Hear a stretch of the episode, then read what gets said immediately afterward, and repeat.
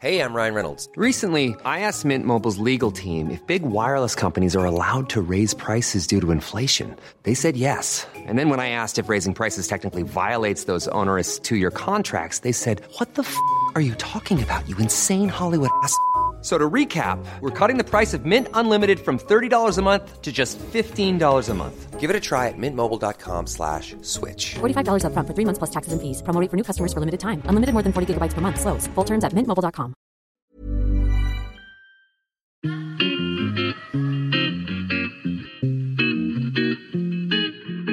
Salut les gars, je suis Anne-Laure Baratin et vous écoutez le podcast Genre de Fille. Chaque semaine, je reçois une fille unique en son genre pour parler sans tabou de mission de vie, de galère, de déclic ou non, de féminin, de maternité ou pas, tout ça. Par leur parcours, leur engagement et leur choix de vie, elles m'ont bluffée et j'ai à cœur de vous les faire découvrir. Je sais qu'elles vous inspireront. J'espère maintenant que leur parole vous permettra d'avancer, de choisir, de décider. Et maintenant, place à l'épisode du jour. Bonne écoute!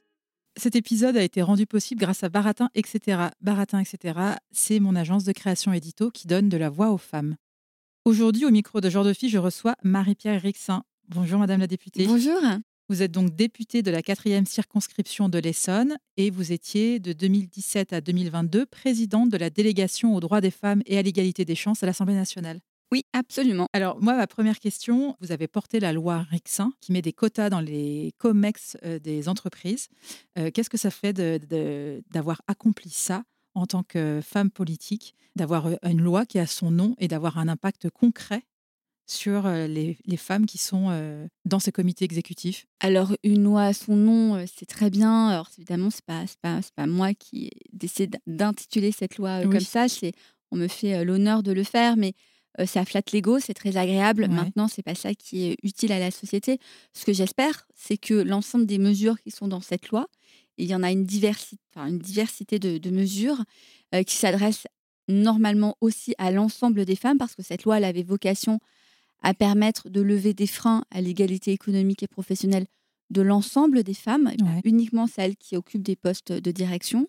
J'espère surtout qu'elle va pouvoir s'inviter dans la vie des femmes, y compris dans leur vie quotidienne, et notamment aussi pour celles qui, par exemple, pourraient être victimes de violences économiques. Parce qu'en fait, la loi Rixain, on connaît que ce volet. En tout cas, moi, je ne connais que ce volet emblématique. Mais ce que vous dites, en fait, c'est qu'il y a plein... Il y a une diversité de mesures. Ce texte, moi, je l'ai construit autour de deux pivots, qui étaient celui de l'égalité économique et de l'égalité professionnelle, m'appuyant sur le fait qu'il y avait encore 22% d'inégalité de revenus entre les femmes et les hommes. Ouais.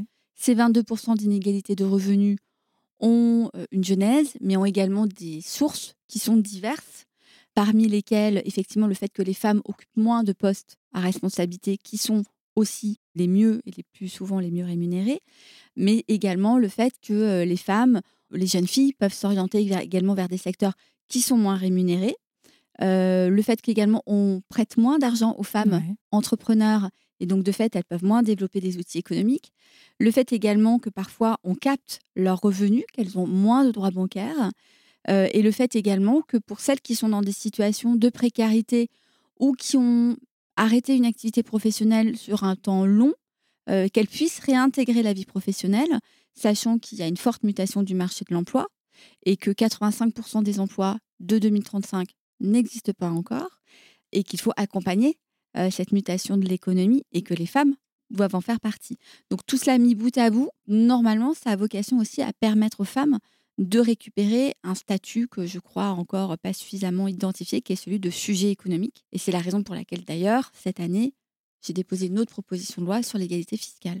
Le sujet, c'est de se dire que les femmes ont conquis leurs droits politiques, leurs droits sexuels et reproductifs, et que maintenant, elles doivent conquérir leurs droits économiques. Alors ça, ce projet de loi, on en reparlera un peu plus tard, mais donc cette loi Rixain, elle est passée fin 2021 ? Elle a été promulguée fin 2021, oui, elle a été promulguée, elle a été votée au Sénat à la fin au cours de l'année 2021. Et donc là, on est presque 1 an et demi après, on voit déjà des effets. On voit déjà des effets, donc depuis le 27 décembre de l'année dernière, les femmes doivent maintenant voir leurs revenus, du travail ou de la solidarité nationale versés sur un compte dont elles sont titulaires ou cotitulaires. Ouais. On voit qu'il commence à y avoir une accélération sur la place des femmes dans les postes à responsabilité parce que les entreprises vont avoir du temps pour permettre aux femmes d'atteindre les quotas que la loi leur assigne. Maintenant, il faut qu'elles... C'est sur du temps long, parce que là, ça n'est pas comme les conseils d'administration où on recrute des femmes à l'extérieur de l'entreprise pour des mandats de 3 ans. Là, c'est vraiment le plafond de verre, et c'est vraiment permettre à des femmes qui sont dans l'entreprise de pouvoir accéder à des postes de responsabilité. Donc, il faut aussi constituer les fameux viviers dont on parle souvent, et cela, ça ne se fait pas non plus du jour au lendemain. Donc, les entreprises, que moi, je vois aussi beaucoup et que j'accompagne, mettent déjà en place un certain nombre de plans, d'objectifs qu'elles s'assignent d'année en année pour pouvoir répondre à ces objectifs. Donc, on voit déjà effectivement que ça bouge. Et sur le financement, moi, je me réjouis qu'on en parle de plus en plus. Évidemment, on connaît tous Sista et les formidables initiatives qui sont portées. Il y a le pacte parité qui a été mis en place par la French Tech avec Clara Chapaz. On voit également que la BPI va devoir là publier, fin mars, les données genrées sur l'attribution des fonds de la BPI aux entreprises. Donc oui, les choses forcément bougent, et surtout, ce dont je me réjouis, je ne crois pas que ce soit... Je crois que tout ça, finalement, c'est une histoire commune. On avance tous parallèlement ensemble. On parle de plus en plus du statut de l'argent des femmes et des femmes comme sujet économique. Ouais. Donc on arrête de considérer que le revenu des femmes est un revenu d'appoint. Exactement, et pas d'un argent de poche. D'où vient votre engagement pour les femmes et votre engagement en politique ? Alors, mon engagement pour les femmes, je dirais que c'est presque une seconde nature. Ouais. Probablement que j'ai toujours voulu faire respecter mes propres droits depuis que je suis enfant, indépendamment du fait que je sois une fille. Ouais. Mes droits en tant qu'individu, en tant que... dès le plus jeune âge. Vous aviez des frères et des sœurs ? J'avais un frère, mais ce n'était pas tellement dans la fratrie ni dans la famille, mais de manière générale, dans la société, dans mes rapports aux autres... Dans la cité, on va dire, de manière générale. Moi, j'ai jamais été, en tout cas dans ma famille et même dans mes études, stigmatisée en tant que fille. En revanche, j'ai lu des choses et j'ai été confrontée à des situations où j'ai vu effectivement des filles ou des femmes, quand des filles, parfois dans mon entourage, qui étaient victimes de situations plus qu'injustes, voire même victimes de violences. Et parce qu'elles étaient des filles, précisément parce qu'elles étaient des filles, en tant que filles, on se sent particulièrement révoltée parce que l'on voit bien qu'il y a encore des différences et des injustices. Et donc, j'ai très vite, y compris déjà au lycée, j'écrivais des papiers pour essayer de trouver des solutions. Et je n'ai jamais intégré un mouvement une association à proprement féministe, mais j'ai toujours eu des engagements sur ces sujets-là. Et la politique... J'ai jamais adhéré à un parti politique avant 2017. Oui, donc, je précise pour celles et ceux qui nous écoutent, donc c'est Renaissance. Absolument. Voilà. J'ai adhéré au parti politique En Marche en 2017. Ouais. Donc, j'avais jamais adhéré à un parti politique. Mais il y avait chez moi, dans ma famille, la politique, c'était important. On en parlait, les adultes en parlaient tout le temps autour de moi. M'intégrer à leurs discussions, y compris enfant. Moi, j'allais au dépouillement des élections. J'ai participé à des séances de conseil municipal avec mon père, qui était un simple conseil municipal dans une petite commune. Mais en tout cas, on en parlait tout le temps. J'ai toujours été intéressée par le sujet. Et puis, quand j'ai eu mon bac, je ne savais pas ce que je voulais faire. Donc, pour reculer les sciences, j'ai fait Sciences Po. Et puis, de fil en aiguille, je ne savais toujours pas ce que je voulais faire. Et une amie a intégré un DESS à l'époque, de vie parlementaire. Je me suis dit, tiens, c'est intéressant. Et donc, c'était au CELSA, non ? Non, c'était à Assas. D'accord. Et suite à ça, donc, j'ai travaillé à l'Assemblée nationale comme assistante parlementaire. D'accord. Ça ne m'a pas du tout plu, parce que l'ambiance ne m'a pas du tout plu. D'accord. C'est la première fois, je pense vraiment, que j'ai senti que j'étais une fille, qu'on ne me regardait pas exactement comme on regardait les autres. Ouais. Donc ça, c'était quoi ? C'était il y a une vingtaine d'années ? C'était, oui, en 2001, entre 2000 et 2002. Et une fois tout ça... lorsque je me suis dit, tiens, il y a quelque chose qui m'intéresse politiquement, il se passe quelque chose que je trouve nouveau, j'ai adhéré à ce parti politique et j'ai demandé mon investiture pour les législatives, convaincue que j'étais la bonne personne pour être élue dans la 4e circonscription de l'Essonne. Quand on fait de la politique, donc là maintenant ça fait une petite vingtaine d'années, est-ce qu'on aime forcément le pouvoir ? Alors moi, je ne fais pas de la politique exactement depuis 20 ans, puisque je suis vraiment on va dire, oui, je fais de la politique vraiment depuis 2017. Oui. Jusqu'alors, j'en faisais pas. J'ai été assistante parlementaire pendant un peu moins de 2 ans. On ne peut pas dire véritablement que je faisais de la politique, parce que d'abord, je travaillais pour un député que j'appréciais énormément humainement, mais dont je ne partageais pas forcément tous les engagements et toutes les idées. Encore une fois, je n'adhérais pas à un parti politique. Oui. Donc, évidemment, je votais à toutes les élections, mais je n'étais pas engagée en politique. Depuis 2017, effectivement, je suis députée, donc j'exerce un pouvoir politique. Est-ce que pour autant, on aime le pouvoir ? Moi, d'abord, je pense qu'il y a différents types de pouvoirs. Oui, non, c'est pas forcément mal, le pouvoir. Il y a le pouvoir politique, on peut exercer un pouvoir médiatique, on peut exercer un pouvoir économique, un pouvoir culturel. Le pouvoir, c'est tout dépend ce qu'on en fait, en fait. À quoi on le met à profit. Donc oui, aujourd'hui, moi, j'exerce un pouvoir dans le sens où je peux agir sur les choses. Et ça, c'est quelque chose qui m'anime, de pouvoir avoir un impact et agir sur le monde. Et j'essaie non pas d'agir très honnêtement, mais en revanche, c'est important pour moi d'agir soit dans l'intérêt de ma circonscription, de la population, dont je suis assez convaincue que les pouvoirs publics locaux ou nationaux ne mesurent pas certains enjeux aujourd'hui qui sont à l'œuvre sur ce territoire. Donc, je me fais vraiment j'essaie vraiment de me faire le porte-voix de ce territoire. Et ensuite, en effet, concernant les femmes, je suis assez intimement convaincue. Je suis infiniment féministe. Ça, c'est une réalité et une certitude.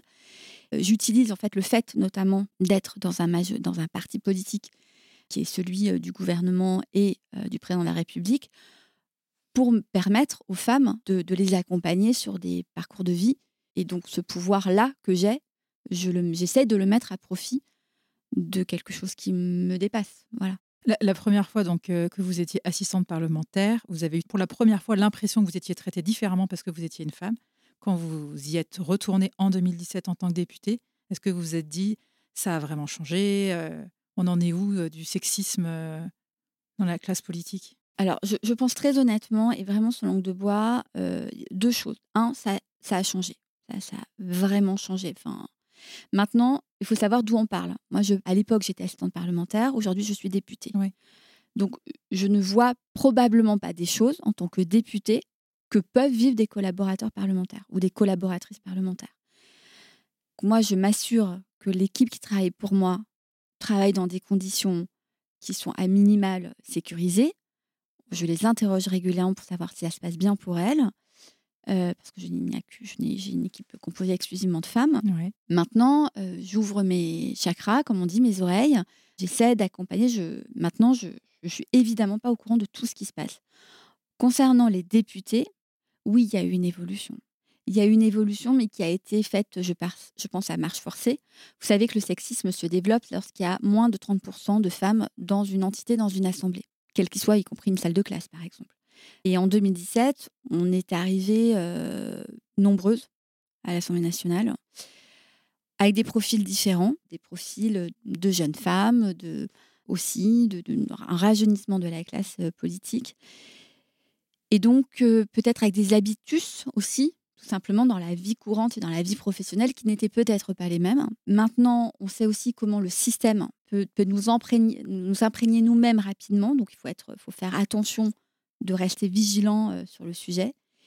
Et je crois quand même aujourd'hui que le moindre comportement sexiste dans l'hémicycle, ce qui a pu arriver par exemple à Cécile Duflot avec sa robe à fleurs, évidemment, on pense toutes et tous.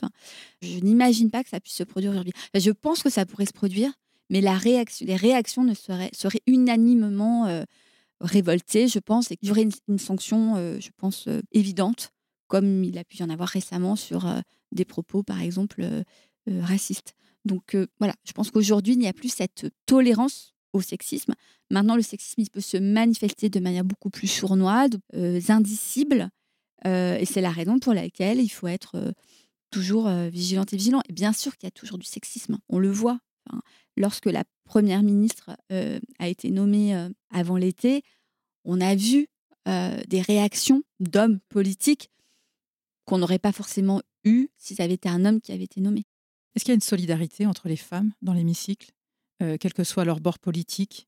Alors, il y a deux choses. Je pense que d'abord, il y a une solidarité des femmes entre elles, je pense. Et il y a une solidarité également de la part d'un certain nombre d'hommes qui refusent totalement toute forme de sexisme. Également à l'égard de leurs collègues. On a vu parfois des propos sexistes tenus avec des collègues à moi qui se sont levés en disant « Mais qu'avons-nous entendu c'est précisément un propos sexiste, nous vous demandons de le retirer. » Donc, à la fois entre femmes, mais également de la part d'hommes. En revanche, il y a un sujet que je trouve quand même encourageant, c'est que je crois qu'on arrive à dépasser les oppositions politiques lorsque l'on œuvre à l'avancée des droits des femmes. On l'a vu notamment sur le débat concernant l'interruption volontaire de grossesse. On le voit sur la question des violences. Ma loi, précisément, a été votée à l'unanimité. Donc, à l'époque, c'était du groupe LFI au groupe LR. Ouais. On voit qu'en fait, le sujet aujourd'hui peut permettre également de dépasser un certain nombre de clivages. Donc, c'est plutôt encourageant. Ouais, c'est une note d'espoir. Hier, j'étais à l'événement que vous avez organisé au sein de l'hémicycle. Non, c'était la salle Colbert. La salle Colbert. Qui ressemble à un hémicycle. Ok, ça me rassure. C'était hyper intéressant. Moi, j'ai beaucoup aimé. Je trouve ça extrêmement intéressant, surtout que... donc, il y avait cette première partie où on avait, c'était plus des chercheuses. Et là, on parlait clairement plus de l'impôt pour les femmes. Ça correspond à ce que vous allez déposer comme projet de loi. En fait, un événement comme ça, dans quel but ? C'est pour rassembler plus de personnes ? C'est pour communiquer sur ce que vous allez présenter ? Suite à l'adoption de la loi, donc du 24 décembre 2021, l'année dernière, nous étions quasiment, au premier semestre, tous à partir du mois de mars en campagne électorale. Ouais. Donc, nous sommes revenus dans l'hémicycle en juillet pour ceux qui ont été élus ou réélus.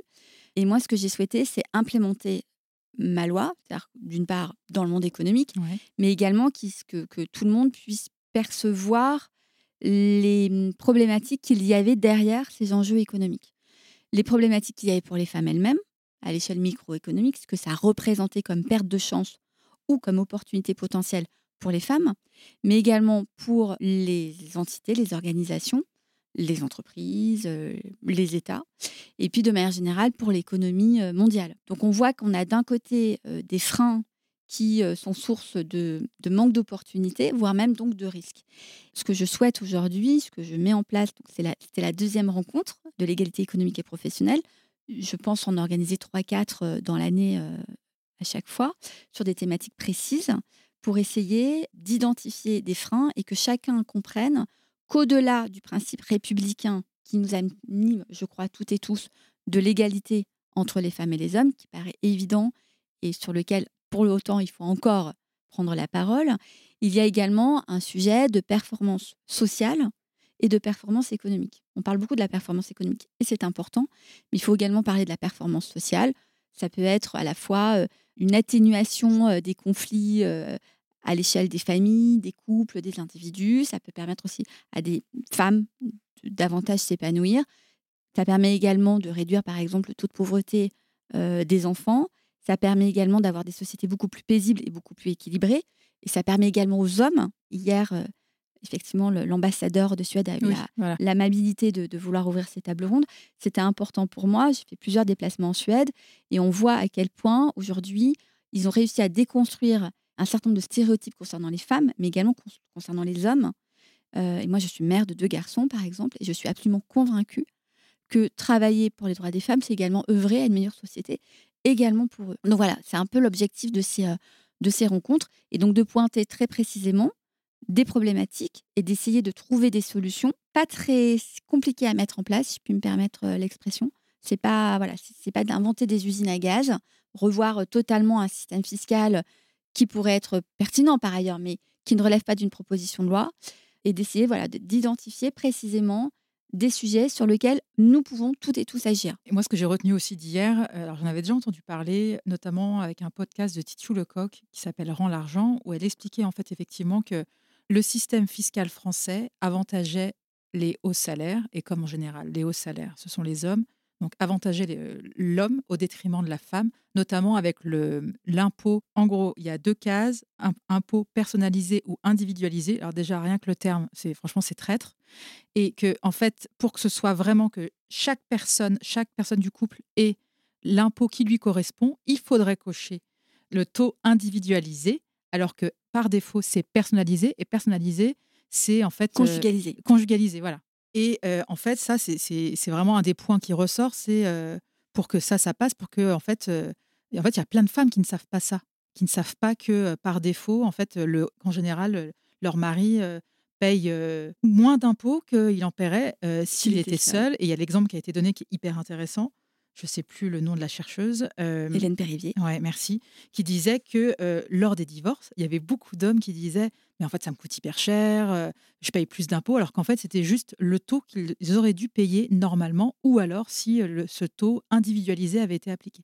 Alors, il y a deux choses, effectivement. Il y a la conjugalisation du calcul de l'impôt. Il y a la conjugalisation du taux de prélèvement de l'impôt. Donc, pour faire simple, l'impôt aujourd'hui, il est calculé à l'échelle du couple, voire de la famille, lorsqu'il y a des enfants. Le fait que vous soyez en couple, le fait que vous soyez marié ou pacsé, le fait que vous ayez 1, 2, 3, 4, 5 enfants, eh bien, a une incidence sur le calcul de l'impôt que vous allez payer. Ça, c'est une chose. Ça veut dire qu'il est conjugalisé. On regarde l'ensemble du couple pour calculer l'impôt que le couple doit payer. Et alors ensuite, il y a cette somme globale que le couple paie. Et la question est de savoir qui paie quoi à l'intérieur de cette somme globale. Aujourd'hui, par défaut, la somme globale, elle est partagée en deux. Chacun paie la part, la moitié de cette somme globale. Ce qu'on appelle la conjugalisation du taux de prélèvement. C'est-à-dire qu'aujourd'hui, si vous êtes salarié, vous avez tous les mois sur votre feuille de salaire l'impôt à la source qui est prélevé sur votre feuille de salaire. Ouais. Ça parle à tout le monde. Pour ceux qui sont salariés et qui paient l'impôt, ils voient très bien de quoi on parle tous les mois. La question, c'est de savoir ce taux que vous pouvez tous voir aujourd'hui sur votre feuille d'impôt. Est-ce que c'est le taux que vous devez payer et qui est au prorata de ce que vous avez comme salaire, ou est-ce qu'il est calculé à l'échelle du couple? Je vous donne un exemple. Imaginons un couple où monsieur gagne 7 000 €. Madame gagne 1 500 €. Chacun va être prélevé à la hauteur de 14,4%. Donc, monsieur va être prélevé sur ses 7 000 € de 14,4% et madame sur ses 1 500 € de 14,4%. Si ils avaient coché la case prélèvement individualisé, madame ne serait pas imposée et monsieur verrait son taux augmenter, j'ai envie de dire, légèrement. Oui, parce qu'en fait, c'est quand bien même, ce qu'elle expliquait hier, c'est que pour un homme, si l'homme est le plus haut salaire, il ne verra jamais tant qu'il n'est pas... c'est ce qu'elle expliquait, c'est qu'en fait, il y avait cette subtilité. Lui, il ne verra jamais son taux. En fait, il est toujours gagnant. En l'occurrence, il verra son taux augmenter. Oui, mais pas autant que... Si le taux est individualisé. Donc, madame ne paiera pas d'impôt. Monsieur verra son taux augmenter parce que madame n'a pas à payer d'impôts. C'est-à-dire concrètement, ça veut dire que cette dame qui gagne 1 500 €, on lui prélevait 14,4% sur ses 1 500 €. Si elle coche la case, elle ne paie plus. Elle récupère 14,4% sur son salaire. En fait, c'est ça qui est important de dire. C'est que ça a un impact réel sur l'argent des femmes. C'est-à-dire qu'à la fin du mois, pour cette dame, en l'occurrence, avec cet écart substantiel de revenus entre les deux, c'est 14,4% de plus sur sa feuille de salaire. Et le pourcentage en France, est-ce qu'on sait dans les couples mariés ou pacsés Alors, je n'ai pas exactement les chiffres. Ce qui est sûr, c'est qu'il y a une majorité de couples qui n'ont pas leur taux individualisé. Pourquoi? Les explications, c'est que d'abord, je pense qu'un certain nombre de personnes ne savent pas que cette option existe, alors que, très honnêtement, c'est très simple d'aller la cocher. Oui. Voilà. Et on peut changer d'avis. C'est ce qu'on a fait, nous, avec mon mari. Donc, et c'est très simple, on peut aussi changer d'avis. Enfin, moi, je n'ai pas de jugement à porter, mais on peut aussi changer d'avis. Et donc ça, c'est important. D'autre part, on peut imaginer qu'il y a aussi des négociations à l'intérieur des couples. Il peut y avoir des rapports de force, notamment lorsqu'il y a des écarts substantiels de revenus. Dans 78% des cas, c'est l'homme qui gagne plus d'argent que la femme. On peut imaginer qu'en raison du fait qu'il gagne davantage d'argent, il va peut-être contribuer davantage au logement, aux vacances, aux loisirs des enfants, et se dire que finalement, cette part d'impôt que madame paie, qui sera peut-être de l'ordre de 200 ou 300 € par mois, finalement, elle doit bien ça à l'économie globale du couple, alors que lui contribue à hauteur peut-être de 2 000 € ou 1 000 € par mois que madame ne finance pas. Ce que je veux dire par là, c'est que peu importe le sujet, Le sujet, c'est de savoir, et là, c'est effectivement le livre de Titiou Lecoq le montre très bien, de se dire qu'en fait, cet argent que l'on libère à travers l'impôt pour les femmes, elles sont totalement libres de l'usage de cet argent. Si elles veulent contribuer davantage au crédit, par exemple, de l'appartement et capitaliser davantage, elles peuvent le faire. Si elles veulent épargner, elles peuvent le faire. Si elles veulent avoir la liberté d'offrir des vacances à leurs enfants, elles peuvent le faire. Et par ailleurs, on sait très bien également que l'argent, c'est source de pouvoir et c'est source également de décision. Donc ça leur offre aussi une liberté supplémentaire, y compris, et là c'est un autre sujet, mais pour celles qui, de fait, seraient également victimes de violences et auraient besoin d'une autonomie économique, une amplitude économique plus importante, ça leur laisse aussi une marge de manœuvre plus importante. Et puis, peu importe, j'ai envie de dire, les bonnes raisons, la raison fondamentale, c'est que le système doit être construit de manière égalitaire et revenir justement sur les femmes en tant que sujet économique et donc comme sujet fiscal autonome. Et c'est bien le sujet de rappeler, parce que lorsqu'on a des difficultés, par exemple, à faire financer son entreprise ou à avoir une augmentation à l'intérieur de son entreprise, on voit bien que le sujet qui est au cœur de la problématique, c'est de se dire, mais finalement, est-ce que les femmes sont à même de gérer, de disposer de leur argent, et sont-elles véritablement des sujets économiques ? Non, puisqu'elles ne sont pas à proprement parler entièrement même des sujets fiscaux autonomes. Oui. Donc la question de la fiscalité, c'est très pratico-pratique, ça concerne tout le monde, mais il y a un aspect fondamental, parce que c'est notre contribution au bien commun, à l'impôt. Il y a un sujet aussi fondamental de dire que nous devons être des sujets fiscaux autonomes. Donc là, vous battez pour que ce taux devienne par défaut individualisé. Comment ça va se passer concrètement ? C'est une loi qui doit passer ? Alors concrètement, donc, j'ai déposé une proposition de loi le 8 mars. La Première ministre a annoncé le jour même qu'elle adhérait à cette proposition. Et donc, moi, ce que j'espère, c'est qu'il y aura... il y a deux options. La première, c'est que ma proposition de loi soit discutée et adoptée, ce qui, en soi, est plus long, parce que ça implique plusieurs navettes entre le Sénat et l'Assemblée nationale. La deuxième possibilité, c'est que, comme il y a un projet de loi de finances qui a trait précisément à la question de l'impôt, qui est discuté chaque année par les deux assemblées, ça peut être également une disposition qui soit intégrée, que moi, je propose, comme via un amendement, au projet de loi de finances. D'accord. Et donc ça, vous le proposez, on vous dit OK, enfin, voilà. Il n'y a pas de raison qu'on vous dise non. Il n'y a pas de raison en soi qu'on me dise non. A priori, la Première ministre l'a annoncé. Donc, okay. Voilà. Donc la question, voilà, la question, c'est de savoir le timing. Moi, je préfère qu'on laisse une petite année à l'administration fiscale pour le mettre en place et que ce soit effectif pour l'ensemble de la population et simplement, enfin, que ce soit simple à mettre en place. Donc, moi, j'aimerais que ce soit mis en place de cette manière. Mais non, il n'y a pas de raison objective. Mais des raisons objectives, il y en a toujours. On aura peut-être des discussions sur les bancs, sur le fait qu'on s'immisce dans la vie des familles. Peut-être il y a toujours cette idée du patriarcat.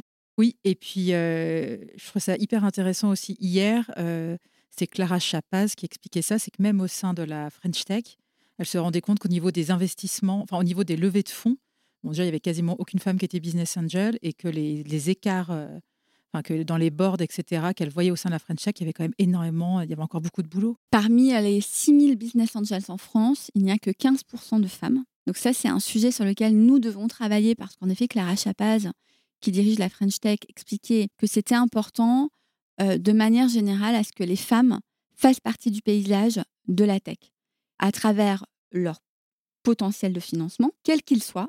On peut cofinancer des startups en investissant pas forcément beaucoup d'argent. Mais de manière générale, ce qui est important, c'est oui, on voit bien que la question... d'abord, elles ont des difficultés à lever des fonds, ça c'est une certitude. C'est-à-dire qu'on voit notamment que ce qu'on appelle les séries B et C dans l'innovation, financement de l'innovation, il n'y a pas de femmes. Que parmi les licornes, il y a une entreprise qui est co-dirigée par une femme et un homme, et que dans le Next 40, qui est l'équivalent un peu du CAC 40 pour l'innovation, il n'y a pas d'entreprise dirigée par des femmes. Parce qu'aujourd'hui, les femmes ont des difficultés réelles à faire financer leurs entreprises, et donc il faut qu'on les accompagne, d'où l'idée également de faire en sorte que la locomotive du financement de l'innovation, c'est la Banque publique d'investissement. Et donc moi, j'ai notamment imposé des quotas, par exemple, dans les comités d'investissement de la BPI, de manière également à lever parfois un certain nombre de biais sexistes qui sont posés lors ce qu'on appelle des pitchs, des présentations d'entreprises dans l'innovation. Donc, il y a une multitude comme ça d'organismes, mais il n'empêche que le pacte parité que met en place, je crois, Clara Chapaz est une bonne initiative. Et pour avoir participé à quelques workshops dans le cadre de l'élaboration de ce pacte avec les entreprises, on voit bien que c'est quelque chose d'abord qui les concerne et des messages également qu'elles essayent d'adresser à leurs équipes, tout simplement parce qu'elles ont aussi des difficultés de recrutement. On l'a vu, hein, c'est des entreprises en très forte croissance qui ont besoin de recruter très rapidement, par exemple des codeurs ou des codeuses. Et le fait de ne pas avoir de femmes dans le paysage de l'entreprise, ça n'incite pas des codeuses dont on a besoin d'intégrer l'entreprise. Je crois que de manière générale, ce qu'il faut avoir en tête, c'est que ce serait une folie d'imaginer qu'on peut construire une société ou une économie, une nouvelle économie par exemple, sans 52% de la population.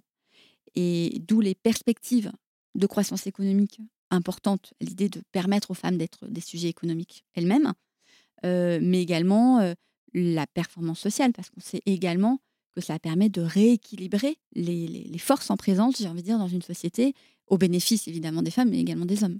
Comment vous travaillez en fait dans votre vie de tous les jours ? Est-ce que vous écoutez des podcasts ? Comment vous vous entourez des personnes pour faire les recherches ? Donc, j'ai vu que vous aviez travaillé avec... Enfin, il y avait un observatoire de l'émancipation économique des femmes qui avait travaillé dont le sujet était pourquoi les femmes sont-elles moins riches que les hommes. Et elles ont d'ailleurs montré que l'État jouait un rôle actif dans la dépendance économique des femmes. Comment vous faites ? C'est avec votre équipe, vous regardez quels sont les spécialistes, comment on creuse, J'essaye d'être la plus ouverte possible et la moins ancrée sur mes certitudes. C'est-à-dire que moi-même, durant mes 5 ans de mandat à la tête de la présidente de la délégation des droits des femmes, j'ai vu beaucoup de monde, j'ai visité beaucoup d'entreprises, de lieux, d'entités, d'organisations, d'associations. Donc je suis toujours, je pense qu'il faut toujours aiguiser sa curiosité, ne pas se dire qu'on a des certitudes sur un sujet, être curieux de ce qui se passe. Je regarde beaucoup ce qui se passe à l'étranger également. J'essaye de ne pas me satisfaire de la situation inégalitaire que peuvent vivre les femmes. J'essaie de maintenir mon esprit révolté que j'avais lorsque j'étais adolescente.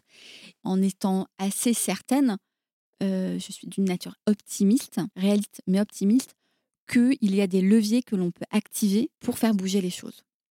Voilà, donc c'est comme ça que je travaille. Et effectivement, concrètement, avec mon équipe, j'ai une équipe absolument extraordinaire, avec notamment ma collaboratrice Ingrid Lanoué à l'Assemblée nationale et ma collaboratrice de circonscription, Christelle Poudicain et Anne-Marthyréné. Et elles font toutes les trois un travail, on forme une belle équipe. D'accord. Voilà, on est une équipe.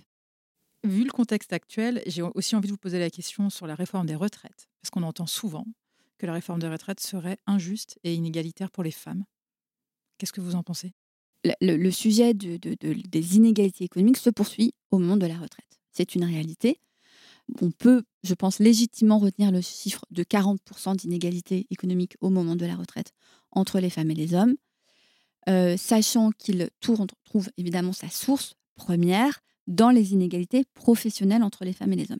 C'est un problème parce que les femmes vivent plus longtemps que les hommes, mais également en moins bonne santé, en raison notamment d'un appauvrissement qu'elles peuvent vivre au moment de du grand âge. Donc c'est un vrai sujet. Pour compenser ces inégalités économiques tout au long de la vie, l'État a pensé à un certain nombre de mécanismes de compensation.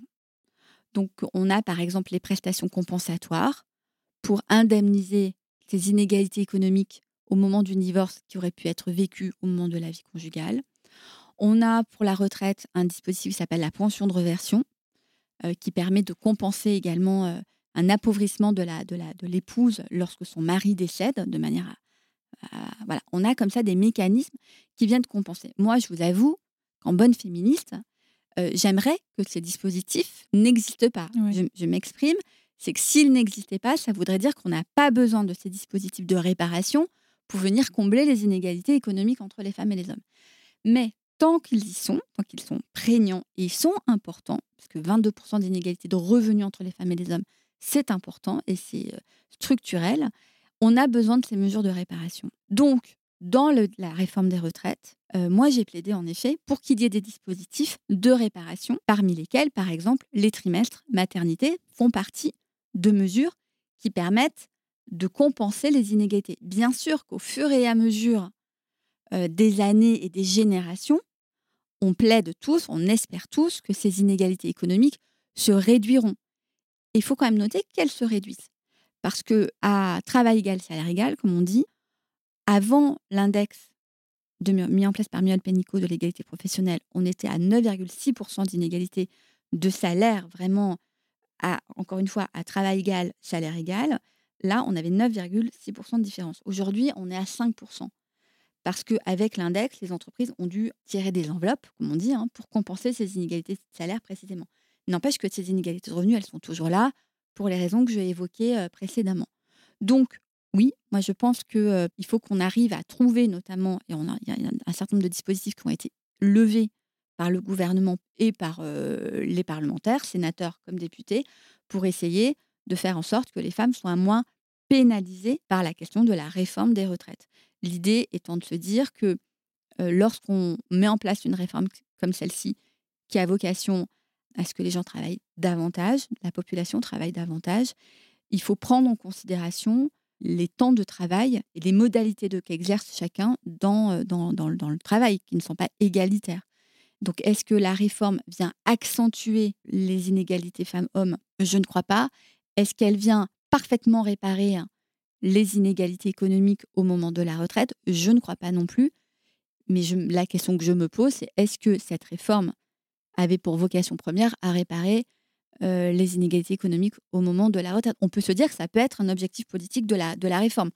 La vocation première de cette réforme, ce n'était pas celle-là. Mais on peut imaginer après, c'est d'autres dispositifs qui, dans ces cas, sont mis en place. Merci Marie-Pierre Rixain. Je vous en prie. Merci d'avoir écouté cet épisode. J'espère qu'il vous a plu. Si c'est le cas, partagez-le autour de vous et sur les réseaux sociaux. N'hésitez pas non plus à laisser un avis positif à propos de Genre de Fille sur vos applications de podcast. Pour ne rien manquer de Genre de Fille, suivez-moi à Anne-Laure Baratin sur Instagram. Si vous avez des compliments, des critiques ou des réflexions, n'hésitez pas. Merci à Marvin Marchand pour la musique du générique. Bonne semaine et à très vite. Salut.